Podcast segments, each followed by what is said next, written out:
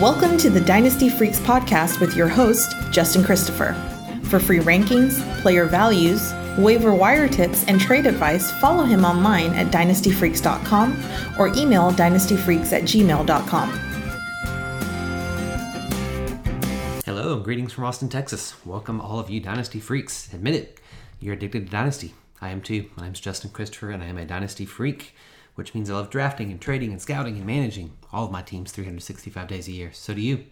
So let's talk some Dynasty on episode number 153. It's finally here. The season has started. Football is back. What a joy uh, to watch the NFL and cheer on our Dynasty teams uh, this weekend. Finally, the games count. We have scratches in the win and the loss columns. And I hope that you had a successful week. Um, I had a pretty good week personally. My team's finished seven and three this week, so I'll take that. Uh, but like I say every week, I'll continue to remind you: win or lose, it's a joy to watch football all weekend and cheer on our dynasty teams. What I want to do, and now that we're in our weekly uh, season uh, podcast, we're going to do uh, just a week by week review for the next 17 weeks. It's going to be a blast. So, after following all the games this week, uh, here are some of my thoughts on players and situations and what's changed in the dynasty landscape after week number one. First thing that I'll say uh, is what I'll call Shanahanigans. Shanahanigans. Kyle Shanahan did it again this week. He surprised dynasty managers by deactivating Trey Sermon uh, just before the game started and playing Trent Sherfield ahead of Brandon Aiyuk. Uh, man, who had really no injury designation. And then on top of that, not necessarily Shanahan's fault here, but Raheem Mostert gets injured in the first quarter. And the 49ers give the ball to Elijah Mitchell and JaMycal Hasty for the rest of the game. The injury to Mostert, like I said, was just unfortunate. But the last minute demotion of Sermon and holding back Aiyuk is really infuriating. Uh, both were startable players uh, matching up against Detroit. It's bad defense this week, but neither scored a point this week. Uh, coaches, of course, we know they don't care about our dynasty teams, but some seem to enjoy screwing with them. and Shanahan is definitely one of those coaches. He's infuriating. Instead of Mostert and Aiyuk or Sermon, it was Deebo Samuel who finished with the third highest scoring receiver this week uh, while sitting on the bench in most dynasty rosters. We knew this was a game to, to start the 49ers players, yet uh, we didn't start any of the right ones, most likely. Maybe you started Deebo in the deepest of leagues. If you did, congrats to you. Shanahan messes with us again. Second observation is that Jameis is back. After a year, Colin being an understudy under Drew Brees, Winston was back on the field for the Saints. And the quarterback who produced fantasy points, you know, for teams based on volume in the Tampa Bay offense, now did so with really absurd proficiency in his first start with the Saints. He only threw the ball, Winston only threw the ball 20 times, but five of those 20, so a quarter of them, were touchdown passes. He only had 148 passing yards, but he ended the week as the sixth highest scoring quarterback. Crazy. It's really hard for me to believe that a, you know the leopard can change its spots, so to speak. But perhaps Winston has. I'm going to need a few more weeks to see if Sean Payton just puts him in good situations to win, or if Winston was going to revert back to his old self. What's most encouraging, though, is that four out of five of those touchdowns were from inside the 10 yard line when I really expected Payton to go uh, with Taysom Hill packages. And he did come in there one goal line package, package, but didn't score, and then Winston threw a touchdown pass afterward. And so um, I'm really happy about this. Winston is my most owned quarterback. so I'm happy to see that my very long wait uh, has a chance to pay off this season. Just week one, want to kind of wait and see if this is what he can continue to be, if he can grow into this kind of quarterback that's sufficient or not. Next observation is that Hurts put the doubters to bed. Uh, Jalen Hurts, he moved the offense well and spread the ball around in a um, rout over the Atlanta Falcons, uh, throwing to DeVonta Smith, touchdowns to DeVonta Smith, Jalen Reagor, and Dallas Goedert. Three touchdowns to those guys. Uh, so Nick Sirianni's first game as a head coach, I mean, it really went perfectly. Uh, it's just week one and was against a pretty lousy defense. Uh, but it's enough to cause the buzz surrounding the Eagles' trade for Gardner Minshew to settle down. Uh, Hurts' athleticism opened up the running game too, giving Miles Sanders a productive day with 74 yards, rushing and four catches for 39 yards. Sanders uh, had a goal line carry vultured by Kenny Gainwell, or he may have been a great fan. Had a, you know a great fantasy game. And Goedert was uh, started in most leagues, and Sanders and Smith probably in some.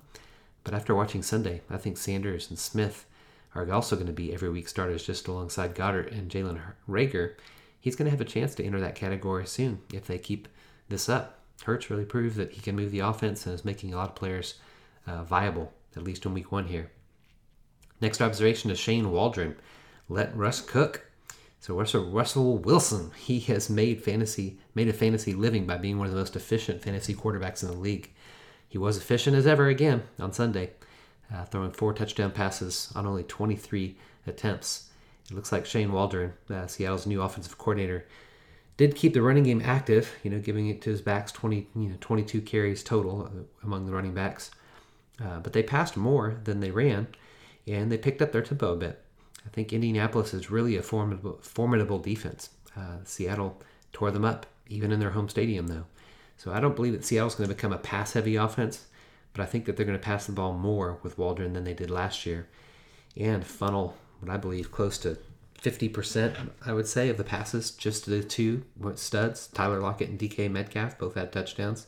Tyler Lockett with two, I think that both of those guys could finish uh, on the, season among the top 15 wide receivers in fantasy points. Uh, Waldron's going to do some good things for this offense with Seattle. Next observation, not as fun, but Nyheim Hines, I think, will eat into Jonathan Taylor's workload. Indianapolis was playing from behind most of the game, so that's true. Uh, but that's not the only reason that Hines played so much. I think Coach Reich plans to use both backs a lot which will take away from the top end production that you know Taylor managers really were hoping for this season. The good news, though, is that they were both involved in the passing game. Uh, they each had six catches in the game. Uh, Taylor, I think he really has to stay involved in the passing game so as not to tip off defenses. You know, when he's on the field, that is definitely going to be a run. And so, so far this last week, six catches, that's great. Um, I don't think Taylor's going to get pulled from the game in passing downs as much as I believe that the Colts just want to split touches between these two way more than dynasty managers who have Taylor would like. It's just the first game, uh, but Taylor had 42 snaps while Hines had 34, and I bet this is going to be uh, become more of the norm for them. Another observation was CMC, Christian McCaffrey. CMC's return is good for Carolina, but maybe not for dynasty teams. Christian McCaffrey did what he always does. He racked up nearly 200 yards of offense on the ground and in the air uh, every dynasty manager with CMC on their roster thrives. You know, they're just so happy to have this, you know, his game-winning ability back on their teams uh, this season after he left a giant hole in their lineups last year. I have McCaffrey and um, in three leagues, and I won all three of those games uh, this week. No, no, I actually ended up losing one, but we'll, you'll hear more about that later. So I won two out of three with McCaffrey. Um, but what I'm more sad about is Robbie Anderson. I have him in five of my 10 teams and I'm already worried about him that he won't come close to his productivity productivity while CMC was injured last year. Uh, Anderson did score on one long touchdown on Sunday, but it was his only catch of the game. And that's what Anderson used to do with the Jets. His fantasy production was based largely, you know, on, on big plays. But since he moved to Carolina, it's been largely based on the volume that he was getting. And maybe that was just last year because CMC wasn't on the teams. I think that Christian McCaffrey just demands too many targets in the passing game. He was Sam Darnold's top target in the game with nine uh, targets. He's just, uh, I just don't think that there's enough targets to go around on this team with CMC. And I'm, I think if Anderson, you know, comes back to being just a big play player only, he's going to be a big boomer bust player on dynasty rosters, and I'm going to have to look for more reliable players to start ahead of him most weeks. It's only week one, but uh, that's starting to concern me now that he's back with the team. Uh, doesn't look good for my Robbie Anderson shares. Next uh, thing I noticed was I'll call it the same old Brandin Cooks. Uh, Cooks is a consistent fantasy wide receiver no matter what team he's on, no matter who his quarterback is. He finished the day, his first day uh, with Tyrod Taylor, with 132 yards receiving on five catches, including one where he leaped over defenders to bring down a 52 yard bomb from Tyrod. Uh, Cooks is one of the quickest wide receivers in the league, and he just gets open all the time. And it's so good to see him getting targets, even in a game when they were in a positive game script. While the Texans were crushing the Jaguars early in this contest, Taylor threw the ball 33 times, even in a blowout. It's true that Jacksonville may end up having one of the worst defenses in the league. Uh, even so, it was impressive to see how the Texans' offense, you know, sliced them up. Mark Ingram was actually the leading running back with 26 carries and a touchdown. I wrote a, you know wrote about and podcasted about a few weeks ago how I really see Ingram as a very viable option this year, thinking that he's going to get the goal line carries in Houston. And I was proven right on this first you know week of the season. I actually almost started Ingram yeah, uh, in the last roster spot of a very deep 14 team league that I'm in. It's nice to know that uh, he is a viable option in weeks. You know, when it comes to leagues that deep, Ingram could be startable. Same game, an observation was that James Robinson's ceiling is capped.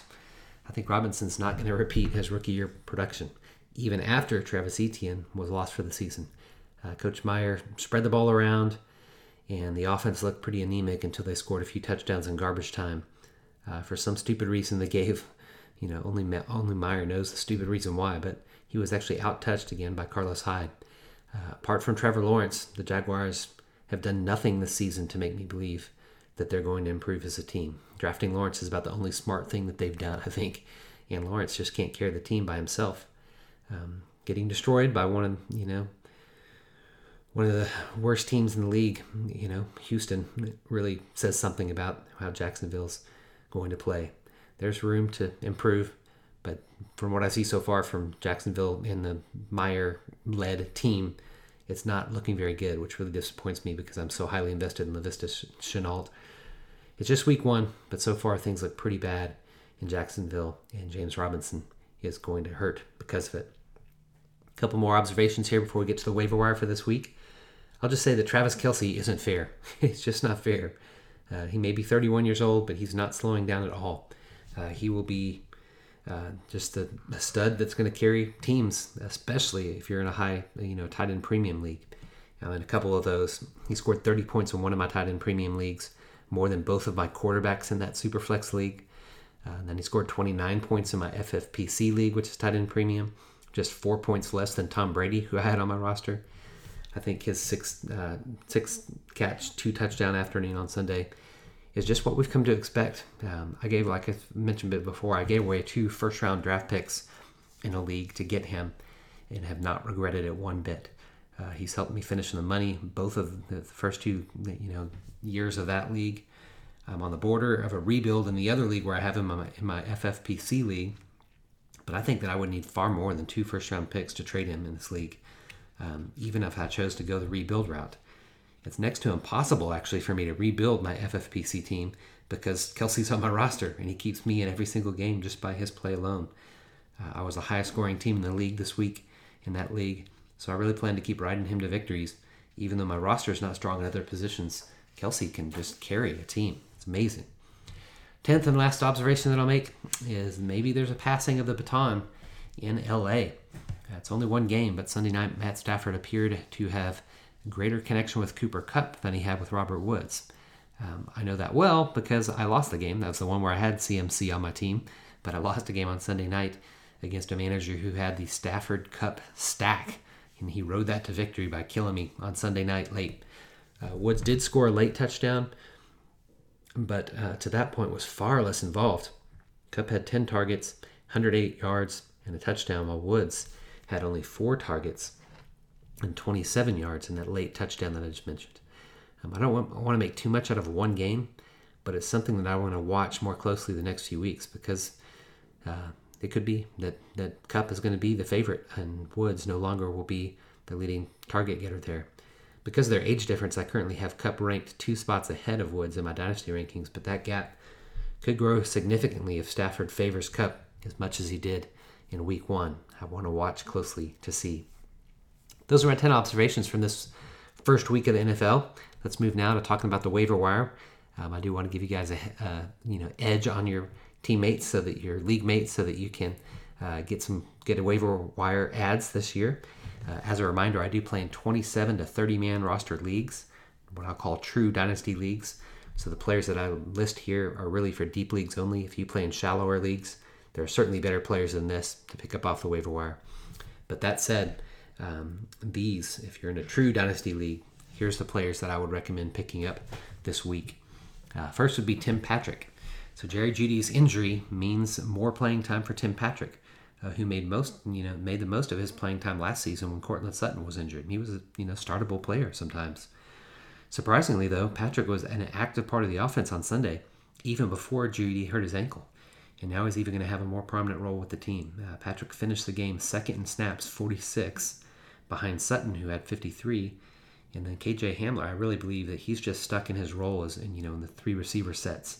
And he only had 24 snaps on Sunday. I think that's going to continue. Patrick's far and away the best player to add to dynasty rosters this week, in my opinion. Next player I would consider adding is Zach Pascal. Uh, he was also a clear starter opposite Michael Pittman. He was second in snaps with 69 and was first in targets with five among the wide receivers.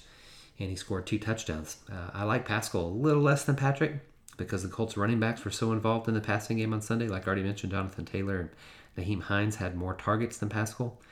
Uh, even so, he has the wide receiver two role nailed down while T.Y. Hilton is on IR, and I think it could be a while. Hilton, you know, with that neck injury, he might not return the entire season. I wouldn't be surprised. And so that makes Zach Pascal wide receiver two. And in Dynasty, every wide receiver two on a team should be uh, drafted. You know, everyone that's you know, every wide receiver on their team that's wide receiver two should be rostered on a Dynasty team. Third player I'd recommend adding this week would be uh, JaMycal Hasty. I would have Hasty higher, you know, as a higher priority in, in this year's this week's waiver wires, if it weren't for the Shanahanigans that I already described. Um, he's among the running backs that's, you know, going to receive touches while the 49ers await Mostert's return, which just was announced that it's going to be eight weeks. So this is it. I assume that Sermon's going to come back and uh, not be inactive next week. And it's just going to be a crazy workload between those three. Otherwise, I would have Hasty ranked much higher. Um, it's going to be Elijah Mitchell and Sermon, I think, that will get most of the touches. But Hasty did it last year, so he's someone that I would add uh, if I had a roster spot available. Next player really came out of nowhere. You might consider adding him this week is KJ Osborn. Uh, Osborn was the wide receiver three for Minnesota on Sunday, and he was on the field for 67 plays compared to Adam Thielen's 78 and 76, so not far. They ran a ton of three receiver sets, and he played in almost all of them, 67 plays. Uh, he played a lot and he caught more than more passes than Jefferson did. Isn't that crazy? He got seven passes where Justin Jefferson only caught five. Uh, I have to admit that I didn't know who he was. he was a fifth round draft pick by the Vikings in 2020, so that means he's had some time with the system and apparently really locked down this wide receiver three job. Irv Smith's injury uh, created opportunities for someone else to contribute in the passing game, and we learned this week that it's been Osborn. Um, wouldn't add him in every league, but he's someone, you know, if you've got a, a, deep league or you got an IR spot that you can move someone down, Osborn's worth considering, uh, especially if, if, you know, Adam Thielen uh, gets hurt, knock on wood, since I have him in many leagues. Uh, he would be someone that might be the next man up there in Minnesota. And finally, a player I'd consider adding would be Deonte Harris on Sunday. Uh, Harris was on the receiving end of a deep touchdown pass by Jameis Winston, uh, though he played less than half of the team's offensive plays. I think Harris is a deep threat, and that's helpful for an NFL team, but really less helpful for a dynasty team since he's not going to provide the high number of targets that we really look for to actually be a starter on our rosters. Um, he's someone I'd look to add in very, very deep leagues or on rosters, you know, that I have a free roster spot after moving someone down, you know, in, in the IR spot. Then I might consider in, in uh, picking up Harris as well. And finally, what we'll do on these week to week podcasts, uh, the last thing I'll do is mention trades that actually happened in my leagues during this week. I think that trades are really hard to grade in a vacuum, you know, since scoring systems are different in each league and every team has a diverse roster construction. Uh, that's why, you know, I, I mention these trades on this podcast to give you, because I can now give you context for what the dynasty owners, you know, were thinking when they made this trade. And so I'll grade the trade, but I'll do it in the context of what I think at least each team was attempting to accomplish in the trade in my leagues. So that said, here are some thoughts on some trades that were made in my leagues uh, this week. First was Chris Evans was traded for Amon-Ra St. Brown. Chris Evans for Amon-Ra St. Brown. So the Chris Evans uh, got a lot of hype during the last week or two of preseason, and he's uh, but he's certainly not worth Amon-Ra St. Brown in my opinion, who's a starting receiver for the Lions and even had the most snaps among the, the Detroit receivers uh, while Evans uh, can, you know, prove to be effective in the passing game and maybe become the passing downs back in Cincinnati, I don't believe he's ever going to cut into Joe Mixon's role to the degree that Gio Bernard did. And I believe Samaje Perine is the true handcuff to Mixon. Uh, so I don't, you know, like the the Evans side of this trade. Um, you've, you've heard me on these podcasts. I've talked about St. Brown plenty in the last few weeks, so you already know that I value him much higher than most analysts. Um, I wish I had received an offer like this. I'm fully on the Amon-Ra St. Brown side on this one. Next one was a big trade. It was uh, Rashod Bateman in a 2022 first round pick for Chris Godwin in a 22 third round pick. Man, so Rashod Bateman in a first round pick for Godwin in a third round pick. Um, in this league, the team that acquired Bateman and the first round pick is aggressively rebuilding his team and has compiled a lot of first round draft picks uh, for the second year in a row now. Yeah, the team that picked up Godwin a, has a very competitive roster, but I don't believe, in my opinion, that he's a top two or three team in the league. And so if I were managing his team, I think I would have held on to Bateman and just kept the pick because as good as Godwin is, I don't think he's going to put his team over the top. I could see make a trade like this. You know, it might make sense later in the season, but to do it so early in the season, uh, while too many injuries could derail your team, um, I just don't think it's wise to make this kind of a trade too early in the season. I'm a big Bateman fan. And so I do think when he comes back from his injury, he's going to do well, even in the run heavy Baltimore team. But basically, you got two first round picks there. Bateman has a you know borderline first round pick, depending on the superflex league and non superflex leagues. He was first round pick this year, and then a 22 first. So you got two first picks for Godwin. I just think it's too early for this team that tried to make that trade um, and improve their team for sure. They probably won this week after Godwin's good game, but uh, I think I would have gone the Bateman first round picks out on this one. Next trade was one that I made, Wayne Gallman for Eno Benjamin. Um, I made this simple, you know, small, small, small trade in a league where I really was just trying to handcuff Mike, Mike Davis after Wayne Gallman was signed. Uh, I offered Joshua Kelley first, uh, but he rejected it. He countered back trying to get Nyheim Hines for me, which I promptly rejected. Value Hines way more than this. Uh, but then he came back for Eno Benjamin, and that seemed like a good deal for me and my team. I just wanted the security of locking up the Atlanta backfield in this team. You know, where I've got Mike now, I've got uh, Mike Davis and Wayne Gallman. Should uh, Davis get injured, Gallman could be a spot starter for me some during the week, and was definitely willing to give up Eno Benjamin, who hasn't touched the field very much in Arizona. Last trade I'll mention was Myles Gaskin. He was traded in a big trade here for Amon-Ra St. Brown and a 2022 second round pick. So Amon-Ra St. Brown and a 22 second round pick for Gaskin. Um, I do think Gaskin's dynasty future is not as bright as St. Brown's, but he'll definitely score more points this season. Um, it's definitely painful to give up a starting running back, but this price seems about right uh, to me on this. I think because Gaskins, I don't think he's a no-brainer starter week to week uh, this year. Um, I'd instead like to take St. Brown in a future pick where I could draft another player like St. Brown who was drafted in the second round in most rookie drafts uh, this year. So you're basically getting two, you know, second round speculative players for Myles Gaskin. Pretty even trade all in all. But you know me, I like my St. Brown, so I'm going on the St. Brown side of this one, which you already know if you've been listening to me for too long. Well, those are some of my observations on week one. So fun, so glad that it's here. Seven and three for me in week one. Hope that you had a good season, or a good week rather, as well. Uh, that's going to be a wrap this week for Freaky Friends. Thanks so much for listening. Make it a two way conversation anytime by contacting me at dynastyfreaks at gmail.com. That's dynastyfreaks with two E's. Much better on email than I'm on Twitter. Best way to contact me, dynastyfreaks at gmail.com. Would love to talk to you about your teams. I'd be honored too if you take time to rate and review the podcast. Let this little independent podcast rise up in the podcast rankings. that would mean a lot to me. Thanks for listening. I appreciate your support. I do want to become your most trusted and independent voice in the Dynasty landscape. Until next time until week two, you know what to do. Go out there, get freaky. Thanks for listening to the Dynasty Freaks podcast with your host, Justin Christopher. We welcome your thoughts and advice. Let us know what you'd like to hear on the podcast or see on the website to help you dominate your league. Justin prides himself in responding to every email, so hit him up anytime at dynastyfreaks at gmail.com and follow him on Twitter at LonghornJustin.